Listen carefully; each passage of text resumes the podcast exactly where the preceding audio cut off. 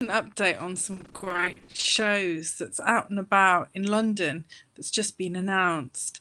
So, at the end of the year, end of the decade, it's great to look back on some of the most amazing things that we've done and perhaps think about what's going to work best to inspire us with the new year starting.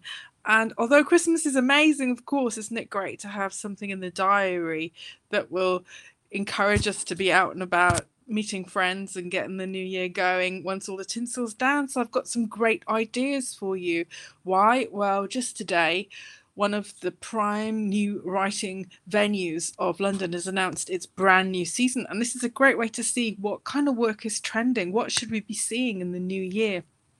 And in fact, what will we be seeing?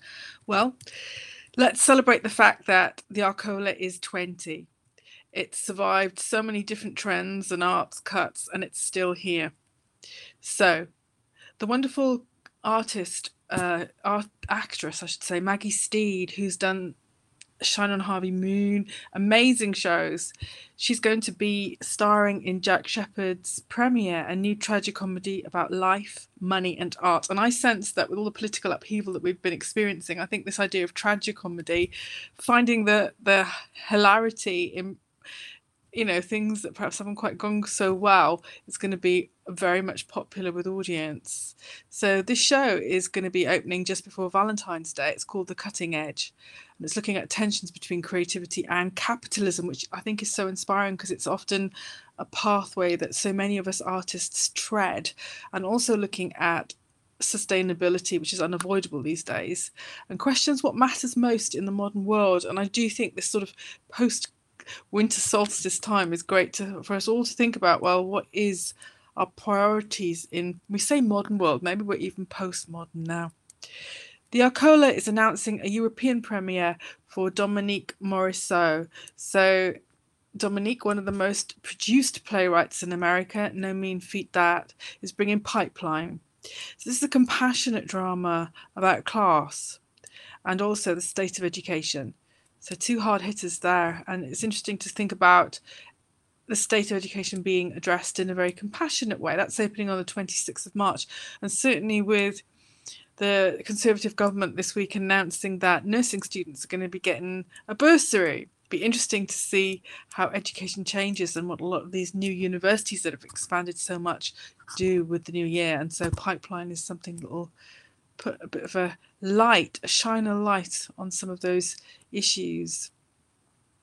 So Barney Norris, who has written for Eventide and written also written Visitors, has a brand new play. We started to sing.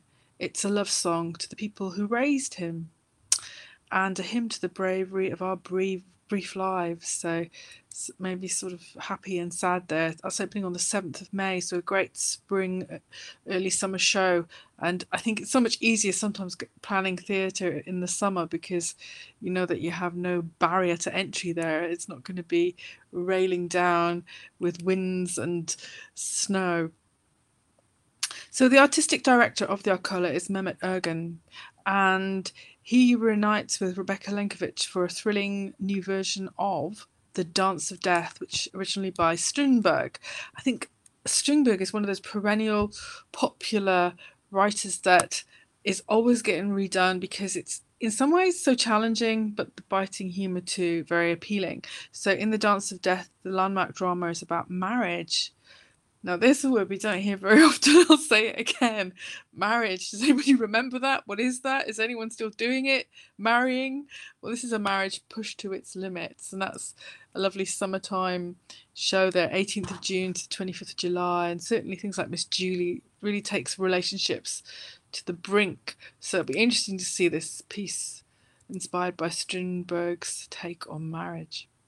So the Arcola Theatre's co-founder, Leila Nazli, is adapting a novel, Eke Temelkuran's epic tale of empowerment and adventure. Certainly, I know that it's at least one novel conversion per theatre at the moment, and it can be quite challenging because some novels are epic, and I think dramatists really take on a massive challenge because the world of the novel is so different to the world of the stage, and you know that the, the there's pros and cons to each format, but when you're converting one to the other, I think it really can produce something absolutely innovative and novel, like, for example, the glass tank that was used in a recent adaptation. So, this is Women Who Blow on Knots, a refreshingly dark comic exploration of sisterhood. That's great, I think. You know, it's great to have female stories on stage. And I love the Bechdel test. Do you have a show whereby there's two women on stage at the same time talking to each other, not about men? I think that's going to be a good test to think about moving forward. And this is about belonging in the Middle East. So, Mark Thomas, you could say stand up comic or author, but really massively inspiring activist, really. Okay, let's say Mark Thomas, award winning writer, and that kind of perhaps does him justice. He's returning to Arcola. He's very often touring, so if it's work that appeals to you, it's worth looking out for that. And he is following up on his uh, 2018 show, Check-up Our NHS at 70. So he'll be coming back with what can only be described as Fearless Inquiry. And that's October the 13th. And it's great that they've not actually announced the complete details of the show because, you know, with politicians changing the horizon so quickly, that we just don't know what we need to talk about, I think, sometimes. But talk about it, I'm sure everyone will, at Mark Thomas's show. So, co produced with Fuel, there's a brand new show uh, by David Farr, and this will be directed by Rachel Bagshaw called A Dead Body in, Ta- in Taos.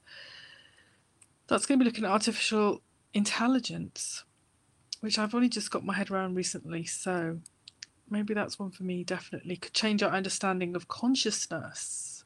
Definitely. It's fascinating, isn't it? How technology is aping art.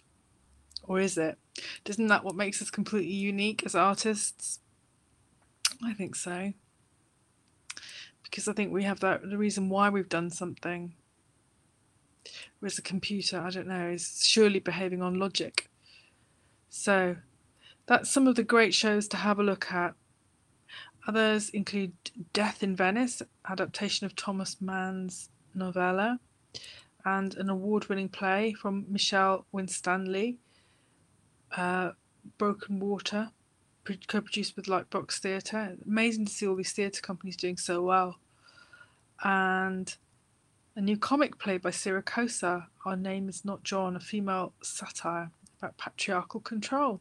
Such a huge variety of work to pick out on. So, what I'm getting out of that amazing new season that's full of so much inspiration is the fact that you can be one entity, one theatre, and have so many different strands, sometimes conflicting ideas.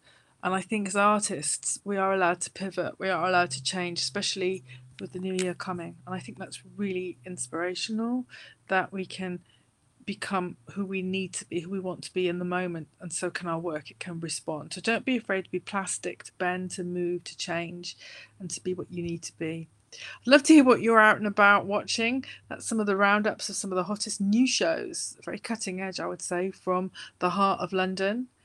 Some of them will be touring, so look at them, look out for them on your radar.